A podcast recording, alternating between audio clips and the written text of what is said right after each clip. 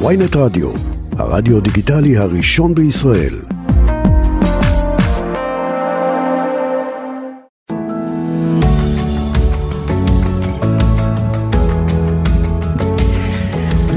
שלום לכם ולכן, ברוכים הבאים לעוד תוכנית של אספת הורים, תוכנית ההורות שלנו כאן בוויינט רדיו. העורכת היא דנית סמית, טכנאי השידור הוא עמית זק, אני אגר כוכבי, והיום יש לנו תוכנית סופר סופר מעניינת.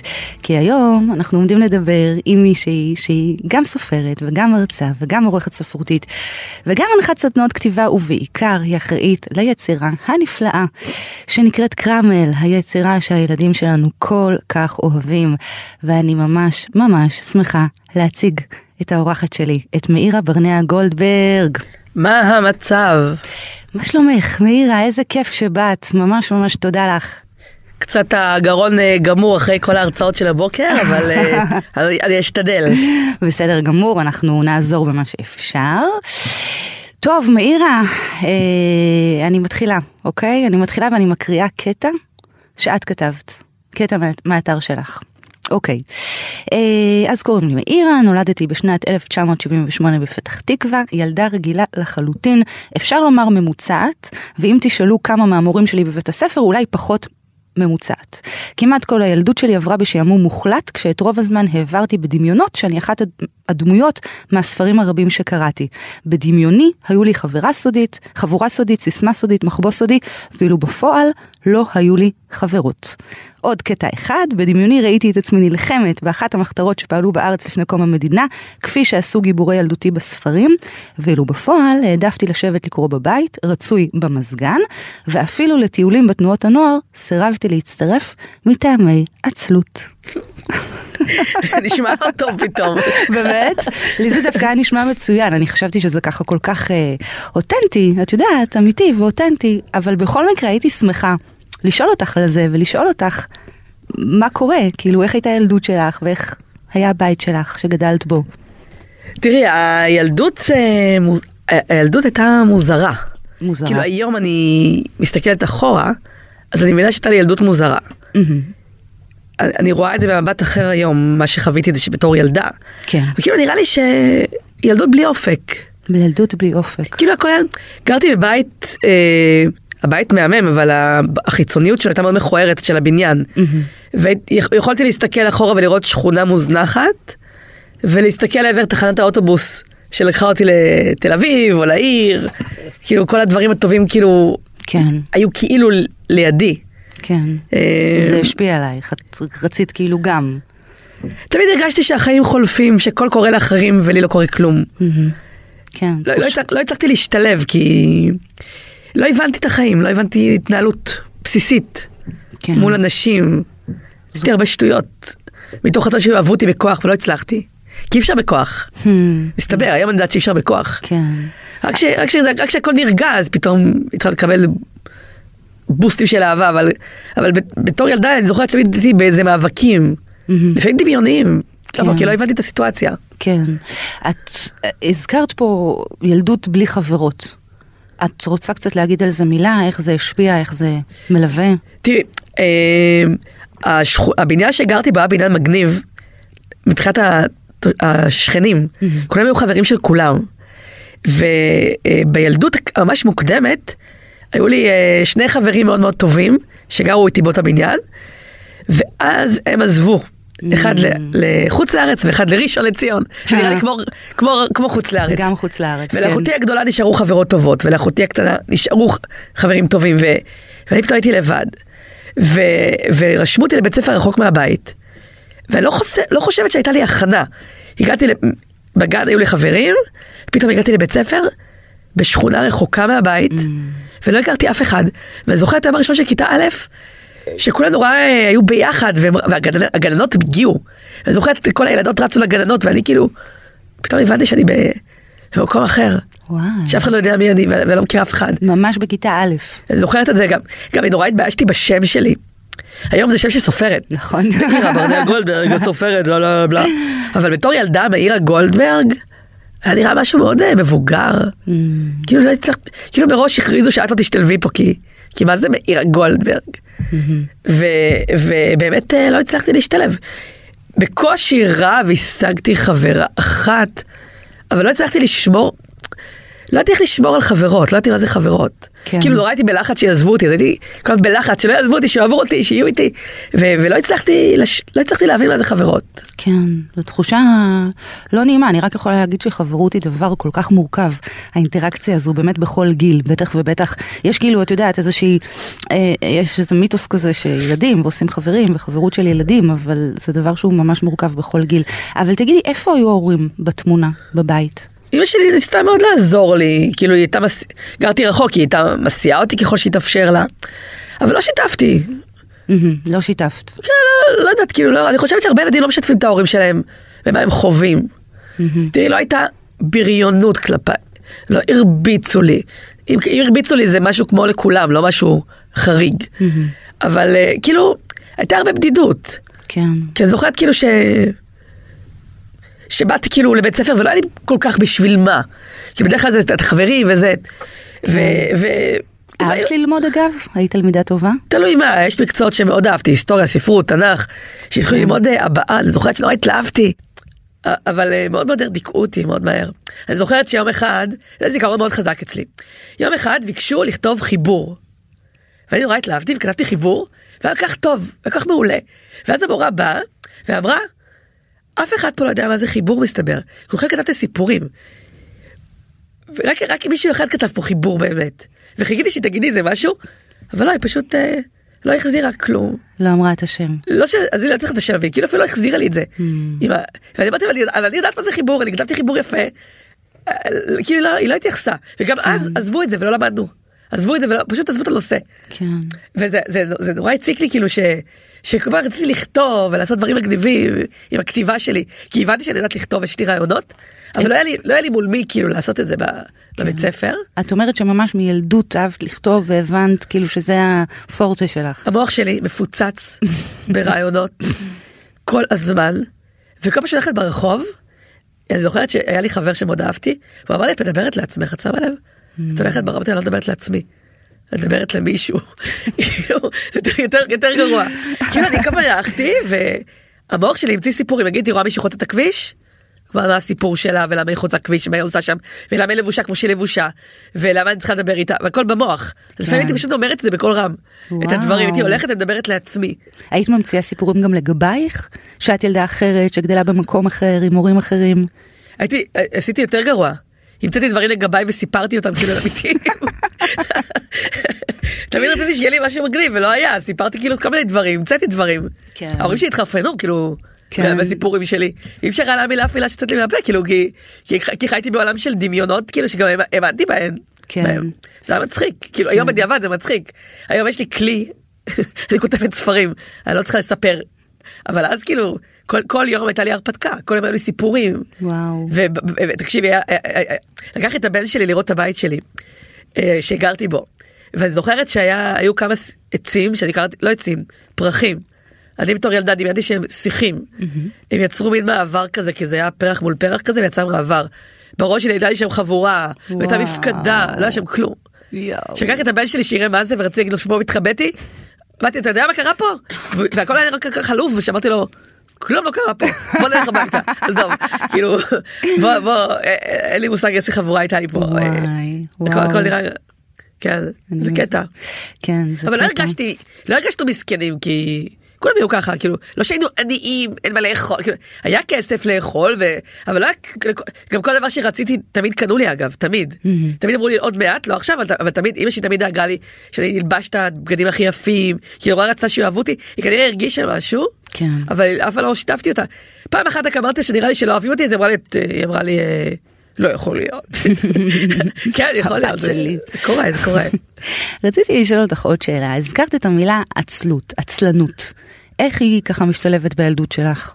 שאגב, את יודעת, אני מסתכלת עלייך היום, סופרת, באמת, את בכל כך הרבה עשייה, כאילו, איך זה משתלב? אני חושבת שזה לא שהייתי עצלנית, כמו שגרמו לי לחשוב שאני לא מסוגלת בבית הספר. אה, הייתי גרועה, אה, כאילו, אני דיברתי על זה הרבה, שהייתי גרועה במקצועות ריאליים, וזה מה שנחשב אז, וגם לצערי זה מה שנחשב היום. אז אה, יצא לי שם של סתומה, למרות שלא הייתי סתומה. ואז כאילו זה דבק בי כבר, ואז אמרתי, אוקיי, אז כבר לא, אז כבר זהו. אז כבר לא נעשה כלום וזהו. כן, את מדברת על איזושהי מוטיבציה אולי שלא הייתה קיימת? לא הייתה לי מוטיבציה לכלום בילדות. לא, כאילו ידעתי מה אני רוצה להיות, וידעתי שזה לא יקרה, אז, אז מה הטעם? וואו.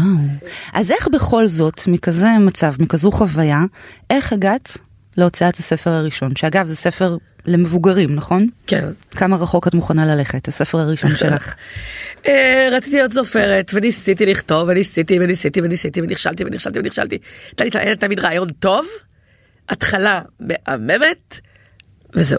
לא היה לי את האמצע או את הסוף. ואני זוכרת שהשתחררתי מהצבא, והרגשתי שהחיים שלי הולכים להיות מה זה גרועים. כי הכל נורא כזה עלוב. ואני רק צריכה למצוא מישהו שיסכים להתחתן איתי. בשביל לעזוב את הבית ו... ולנסות להתחיל את חיים, אבל כאילו, מצאתי עבודה בתור מוקדנית שירות לקוחות בכללית מושלם. שאגב היום אני כותבת ספר על מישהי שעובדת במוקד כזה של בריאות. את. רואה, את רואה, אפשר לעבוד עם הכל, הכל, כל- ברור. כל החומרים אה, תקשיבי, זה עיצב. אותי, זה עיצב אותי, זה עיצב לי את האישיות, השנה שמה עיצבה לי את האישיות. וואו. גיליתי שהחיים לא הוגנים. גיליתי אה, את העולם של המבוגרים. גיליתי, דיברתי עם המון המון אנשים מתוסכלים בריאותית. פתאום, כל מה שלא יצא ממני כל, ה, כל הבית ספר ובצבא, בכללית מושלם יצא, כל כך רציתי לעזור. היו מבוגרים שלא הבינו מה רוצים בחיים שלהם. וואו. הייתי באה אליהם הביתה. אסור לעשות דבר כזה. נגיד הם גרו בפתח תקווה, אמרתי להם, טוב, אני אבוא אליכם עם טפסים, אני אעזור לכם למלא. אני. אמרתי, זהו, הביטוח זה החיים שלי. כל כך התלהבתי מעסקי הביטוחים, כן. תקופת הכשרה, ואיך לומדים, והייתי כל כך טובה עם זה, והייתי טובה עם אנשים. כן. כאילו, נורא רציתי לעזור להם, כן. ולא היה שם כל כך הרבה כלים בהתחלה איך לעזור עם הביטוח הזה. הרבה, הרבה, נגיד תרופות בסל הבריאות, לא היו כל כך, שמחוץ לסל הבריאות לא היו כל כך הרבה דברים, אז נורא רצו ולא היה. כן. ולקח לי את זה קשה ואישית. וואו. וזו הייתה עבודה עם משמעות, ומי שהיה מאחר, אה, היו מעיפים אותו. כאילו לא איחרתי בחיים, הייתי כל כך. כל כך רצינית. נראה לי שזה באמת, את יודעת, פתאום הוצאת החוצה את היכולות, את המיומנויות, היית. טובה מזה, וזה... נורא, נורא, מאוד התלהבו ממני במוקד, כאילו, נתנו לי להדריך אחרים, וראיתי את החיים שלי בביטוח. ולאט לאט, כאילו, פתאום הרגשתי שהחיים סוגרים עליי שם, הייתי מגיעה כל יום לחדר גדול, עם מלא מלא תאים של טלפונים, ורק צרחו עליי כל הזמן, וניסיתי לעזור, וצרחו עליי, וניסיתי לעזור, והיה שלט כזה שכתוב, חיוך עושה פלאים, והייתי צריכה לחייך, כי אמרו שאם מחייכים, אז רואים את זה בטלפון. ו- ו- והייתי יושבת ובוכה ומחייכת. ו- ו- ויום אחד נסעתי הביתה, חברות שלי אמרו לי שנוסעות לדרום אמריקה, אני לא יכולתי לנסוע לדרום אמריקה, גם כי אני אה, פחדנית מדי כדי לנסוע למקומות כאלה, הם תכננו טיול של טרקים וכאלה שזה לא מתאים לי, וגם את האמת, אה, לא נראה לי שהתאמתי לטיול, לא הייתי מפריע להם. מבחינת האופי, האופי הדיכאוני שלי באותה תקופה. ונסעתי בקו אה, 66, צפוף, מגעיל ודוחה, ואמרתי לעצמי, וואו, אלה החיים שלי. הם ייסעו, אני כאילו, לנצח הכללית מושלם שלום, מדברת מאירה במה אוכל לעזור. ואמרתי, וואי, זה החיים שלי. פתאום, אני אני מתארת את זה כזה חוויה מטורפת. 1999, הקניון הגדול בפתח תקווה, נפתח. פתח תקווה, קניון גדול. ואני זוכרת שבהחלטה של רגע ירדתי מהאוטובוס כדי לראות מה יש בקניון. ולא היה שם כלום, היה שם חשמל שבנו. וגייסו עובדים לחנות ספרים. יא, הנה לרגע הזה חיכיתי. התפטרתי מהעבודה באותו הרגע, גם לפני שידעתי בכלל שמקבלים אותי לעבודה. וואו. ופשוט הכרחתי אותם לקבל אותי, הם לא רצו לקבל אותי. היה ריב בין המנהלת לבין המנהלת אה, כוח אדם, והמנהלת קיבלה אותי דווקא, וואו. בשביל לעצבן את מנהלת כוח אדם, לא כי היא חשבה שאני טובה. מה את אומרת? ולא היה אכפת לי, העיקר לעבוד שם. את יודעת כמה אנשים רצו לעבוד שם, זה לא כמו היום. כן. היה תור זה של היה מאוד אנשים. אה, אקסקלוסיבי, היה כן. תור של אנשים, כך שמחתי שהתקבלתי. ותקשיבי, וואו, לעבוד בחנות ספרים, כאילו קודם כל לא קוראים, מן הסתם, עובדים מאוד קשה, שקלתי להתפטר ביום הראשון. נשארתי כי נורא התלהבתי. מהספרים. כאילו עד אותו רגע, קשה להאמין, אבל עד אותו רגע, הייתי, קראתי רק ספרי איכות. קראתי רק אה, קפקא, וכל ה... וכל ה... ויוליסס, ניסיתי, לא, יוליסס לא הצלחתי לקרוא, מצטערת. לא, בוא, בוא לא נחמיא לעצמי. אבל קראתי כל מיני ספרים כאילו ארק סמי, ו- ואלה דברים כאילו מאוד, אה, אה, מאוד גדולים. ופתאום אני זוכרת שנתקלתי באורי אד- אדלמן, מהמם, וואו.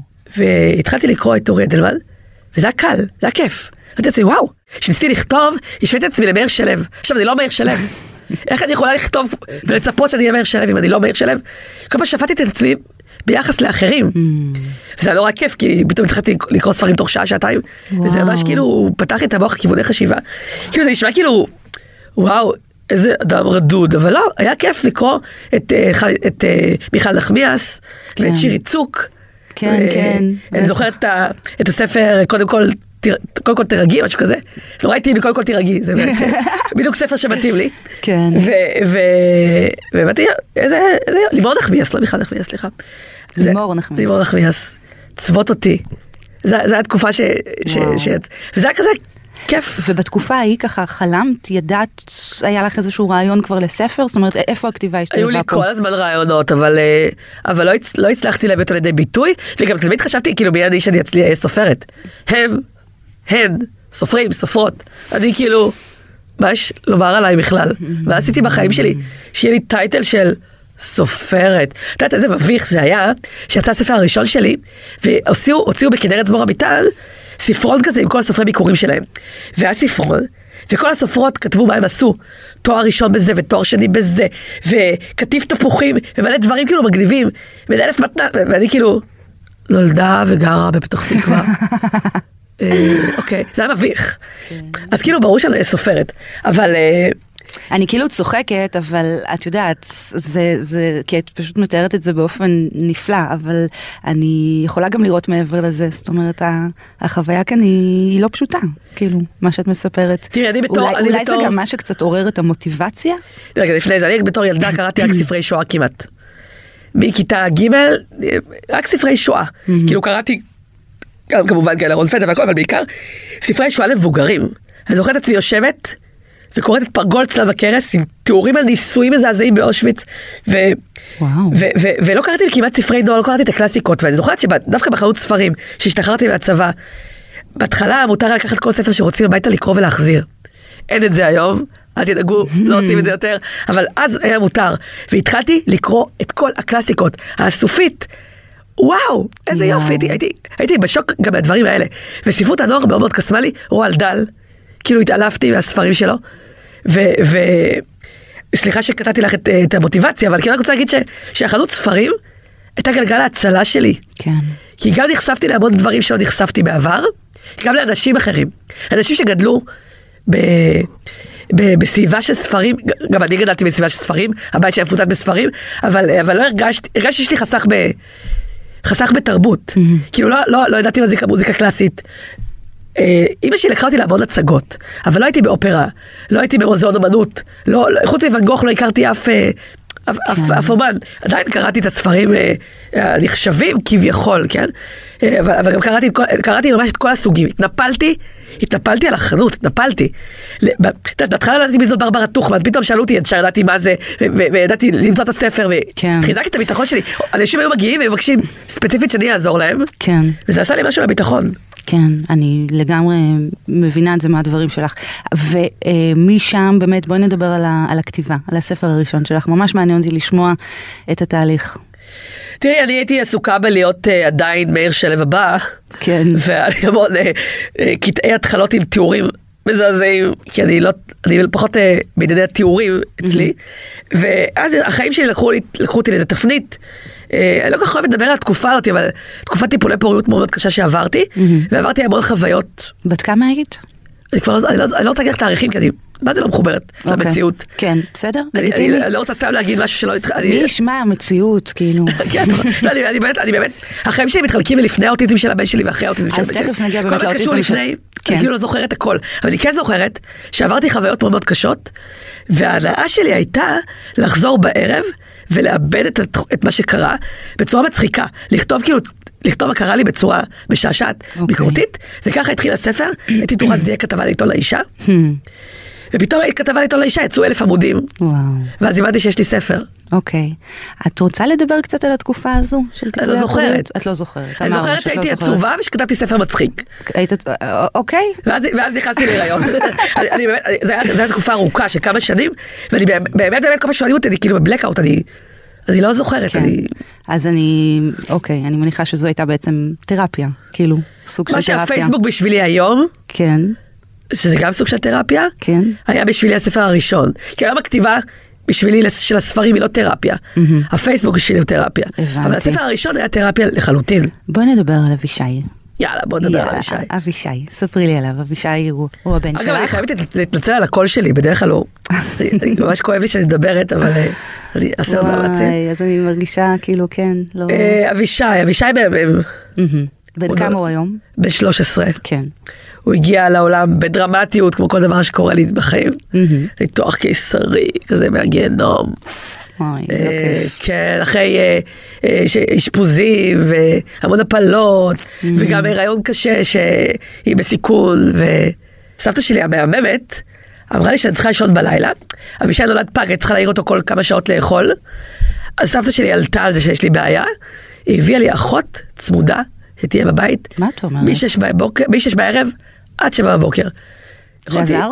בשש, ברור, בשש, בשש שהייתה מגיעה, אני זוכרת שהיא אמרה לי, בטח לא נעים לי לי את התינוק, כי רוצה להיות איתו, אמרתי לה, קחי את התינוק, ותני לי לישון, ונתתי לה את התינוק, והלכתי לישון. ואחרי כמה ימים של שינה, כן, הכל נראה אחרת. אבל אני אגיד לכם איך. טיפלתי בעצמי בדיכאון אחרי לידה, זה היה מטורף. כן, בטח. נשארתי יום אחד לבד בבית, והייתי עצובה, ואמרתי לעצמי, מה, מה קרה לי, למה אני לא מתחברת לתינוק, זה לא הגיוני.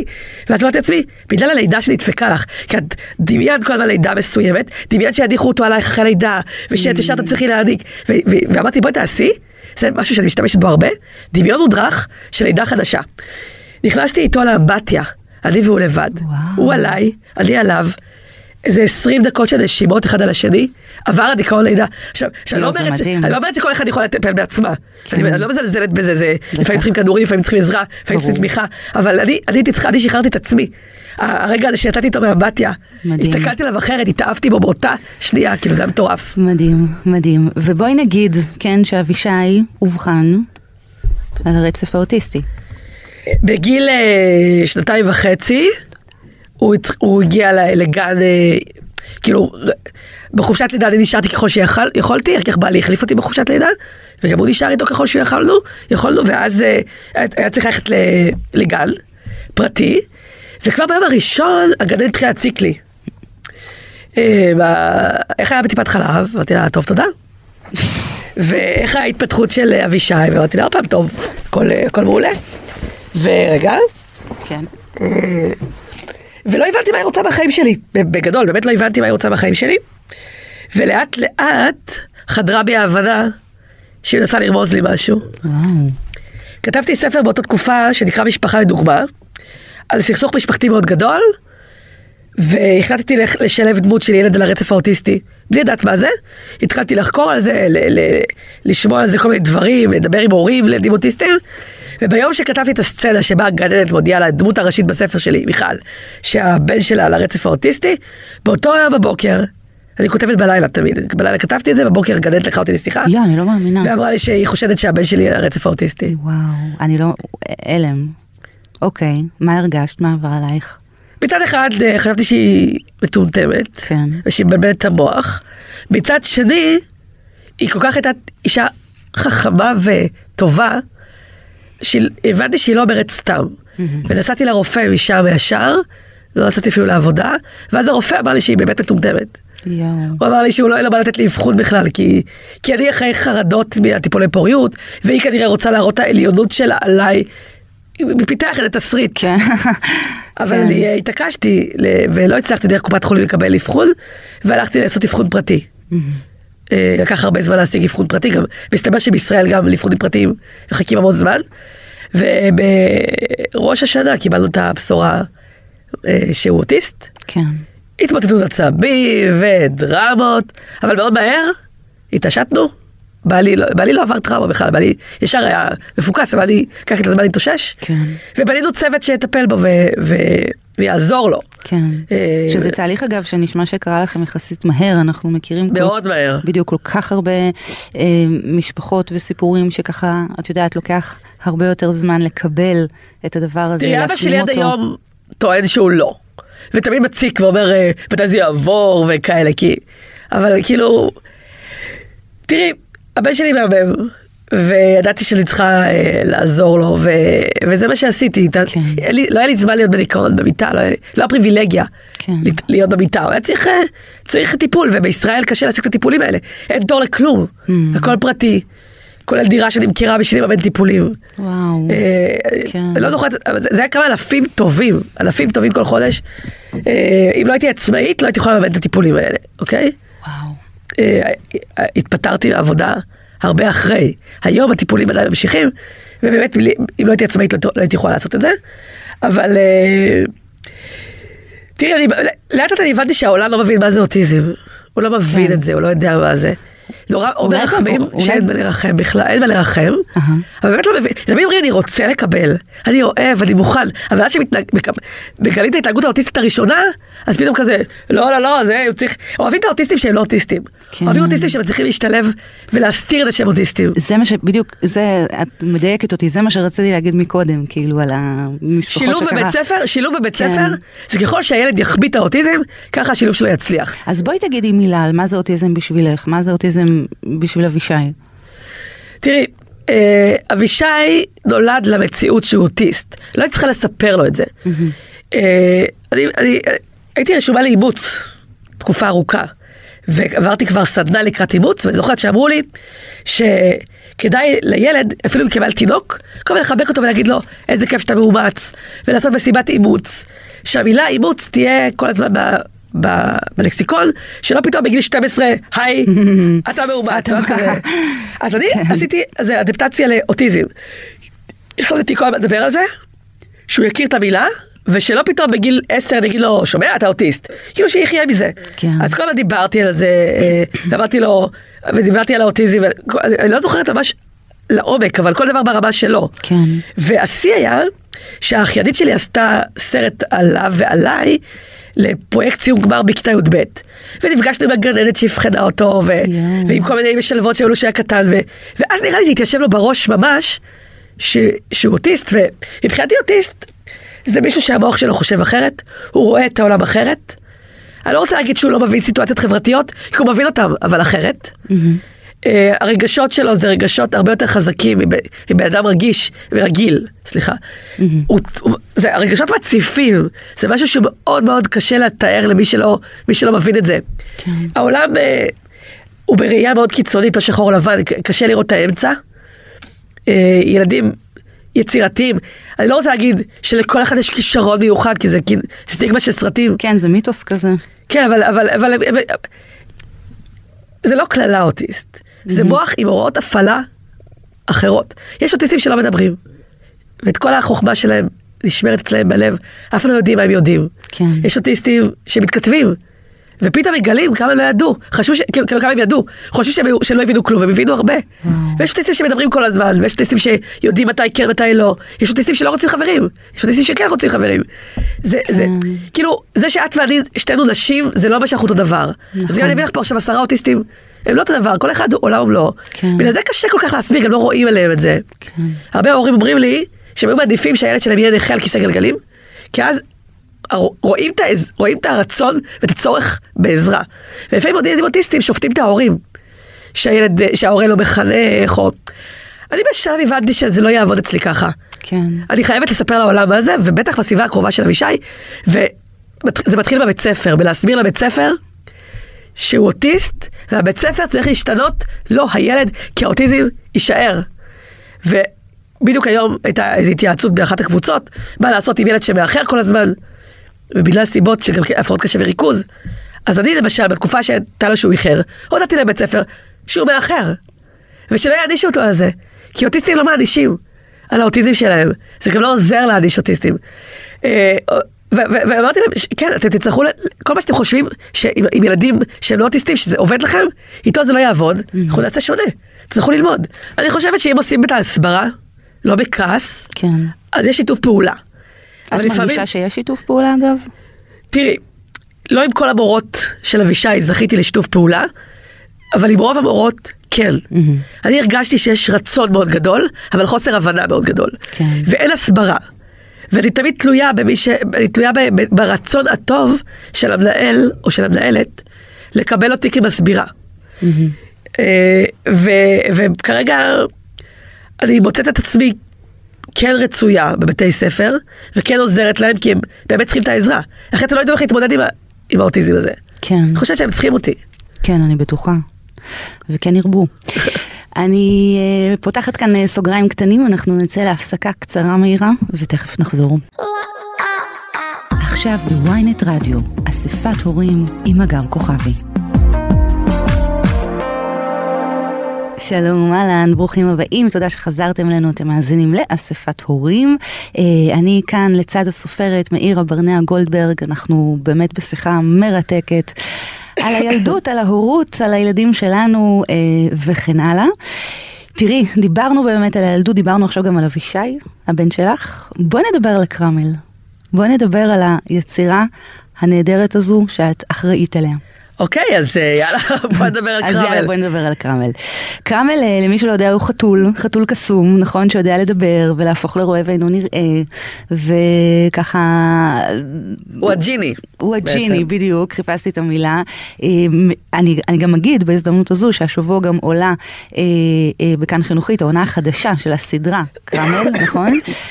ונספר גם שהסדרה לאחרונה זכתה בשמונה פרסים בטקס פרסי האקדמיה לקולנוע וטלוויזיה לילדים ונוער, שזה וואו, וואו, וואו, וואו. ספרי על זה קצת, איך הרגשת, כאילו ציפית שזו תהיה כזו אה, הצלחה. איך התחלת עם זה בכלל? כמה שאלות יש לי, סליחה, בוא נתחיל מהראשונה. אוקיי, אז תראי, כעיקרון, אני הייתי בטוחה שכתבתי ספר טוב, אבל הוא יצא בתקופה לא טובה. הוא יצא בתקופת חוק הסופרים, שאסור היה למכור ספרים במבצע בשנה וחצי הראשונות לחי... לחייהם, וזה הרס את אה, ספרות הילדים והנוער, כי לא קנו ספרי ילדים ונוער, כי אם אני אימא, ואני יכולה לקרוא ספרים ישנים במבצע, למה לקרוא משהו חדש? כן. למה אם ספר יכול לעלות 25 שקלים, למה אני צריכה להוציא ב-59 שקלים?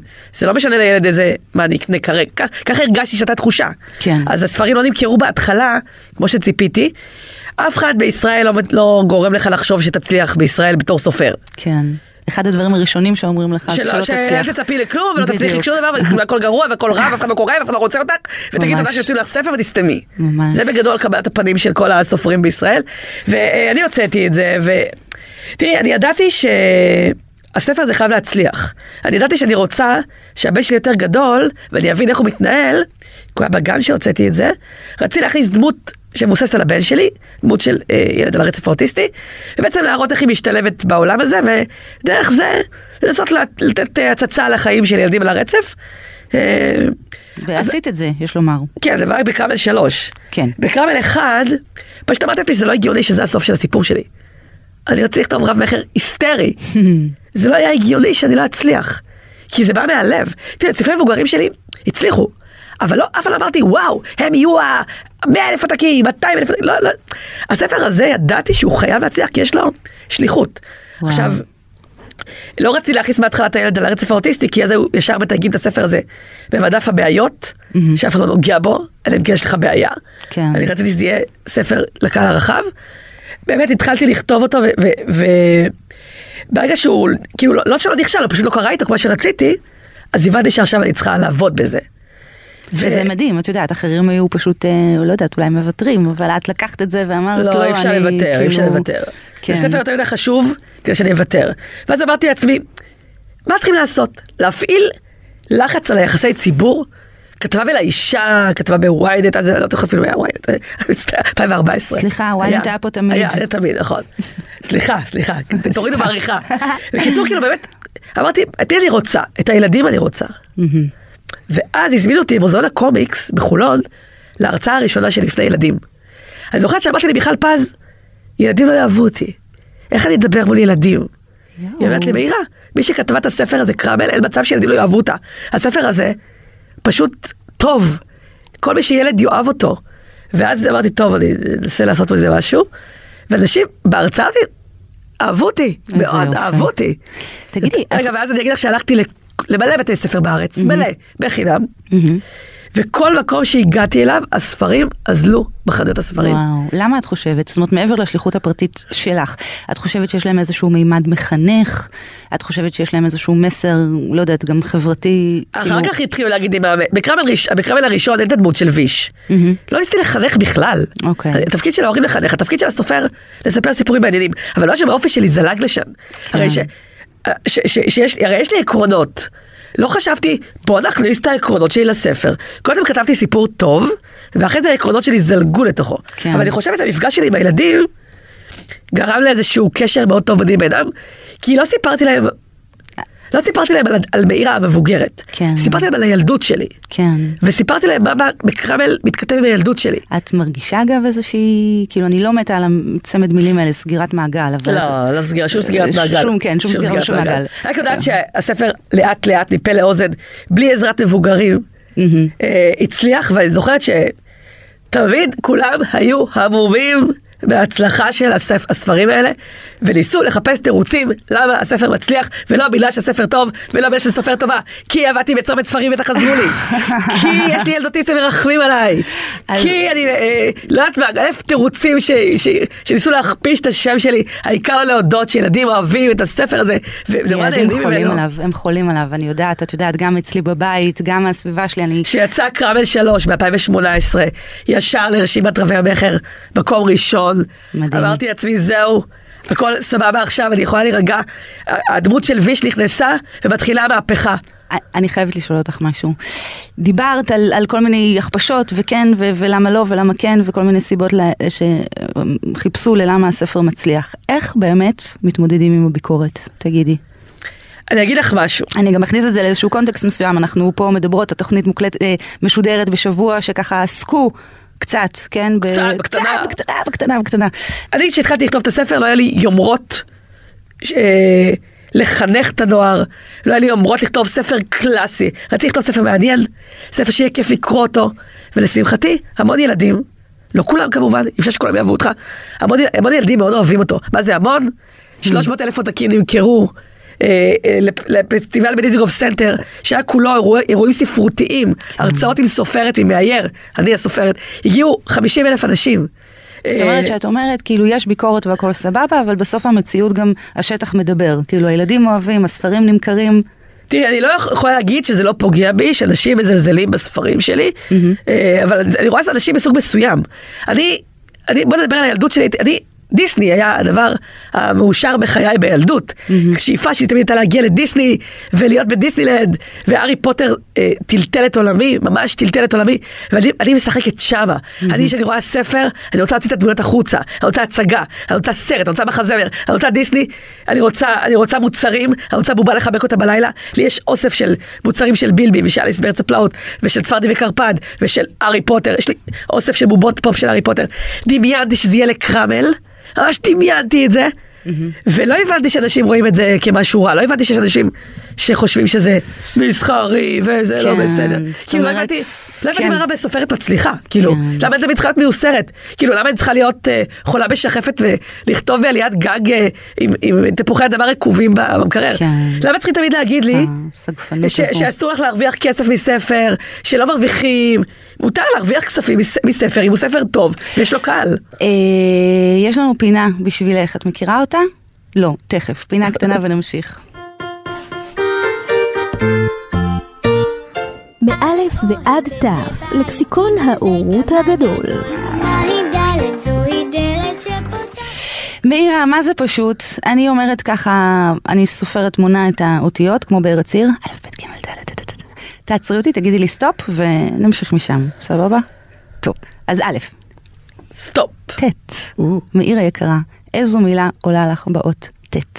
טווס. טווס! אבל זה רק בגלל ששיחקתי ארץ עיר אה, עם אה, בני דודים שלי, והייתי אובססיבית לנצח, אז הייתי מכינה תמיד טבלאות, וואלה. שיהיה לי את הכל מראש. כן, עם הטווס, עץ כן. ו- ויש כאלה שמתחילים בארץ עיר, יש כאלה שמתחילים בחי צומח דומם. אתם יודעים, טווס. כי בתור ילדה...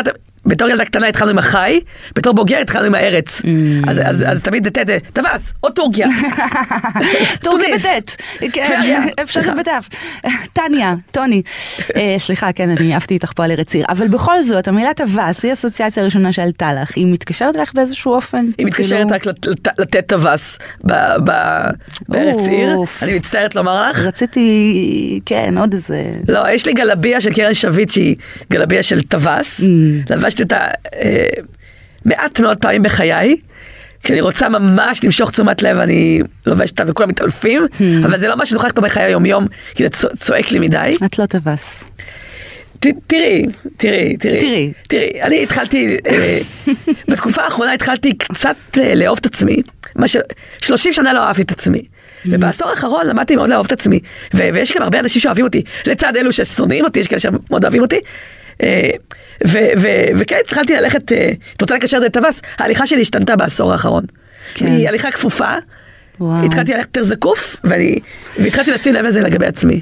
וואי, מאירה, אני... יש לי עוד כל כך הרבה שאלות, ואת באמת כזה בן אדם מרתק, וואו, אבל לצערי נגמר לנו הזמן. נכון שעבר מהר? עבר מהר. אמרתי לך, כאילו שעה זה כלום, עבר מהר. אז אני רוצה באמת להודות לך מקרב לב שהגעת אלינו לאולפן. ותזכירי שוב את העונה החדשה והחינוכית, אה, כן. איזה עונה? איזה סדרה? קרמל. קרמל, קרמל. והצגה באורנה פורת. כן, אנחנו נזכיר שקרמל, אה, אה, הסדרה באמת המצליחה, שזכתה לאחרונה בשמונה פרס, פרסים בטקס פרסי האקדמיה, ממש עולה השבוע לשידור בכאן חינוכית, ואני מאחלת לך מה זה בהצלחה.